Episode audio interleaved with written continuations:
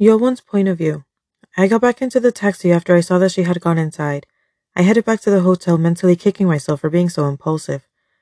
Oh, I should have controlled myself better. I replayed the scene over and over in my head. The way she had looked shyly away. Had I made her heart flutter? Just the thought of how she looked, I realized she was beautiful in her own natural way. The way the street lights had been shining on her, I noticed how even without makeup she looked youthful and pretty.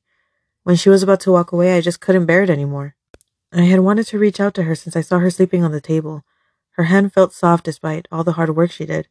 I just didn't want her to leave yet, and before I knew it, I had her pinned against the wall. Crazy bastard. What was I thinking? She's right. We weren't in a drama. So why couldn't I just confess to her properly? I arrived back at the hotel and entered the room and almost immediately was bombarded with questions. Hongsuk, what happened? Kino, did she go in safely? Hongsuk, what about her wrist? Kino, did you do anything? Hongsuk, did she say anything? I raised my hands to try and get them to calm down and let me at least try to answer. They finally stopped asking questions and let me go sit on the bed. Me, don't worry, nothing happened. It was a quiet ride and she went in safely. Hongsuk, that's all? I nodded, but I couldn't bring myself to look at them. I was too embarrassed to tell them what I had done. Me, I stopped by a pharmacy and got her something for her wrist, but don't worry, I didn't offer to heal her or anything. I guess she just feels awkward around me still.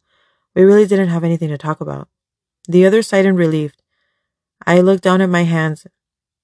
I don't think I stand a chance now.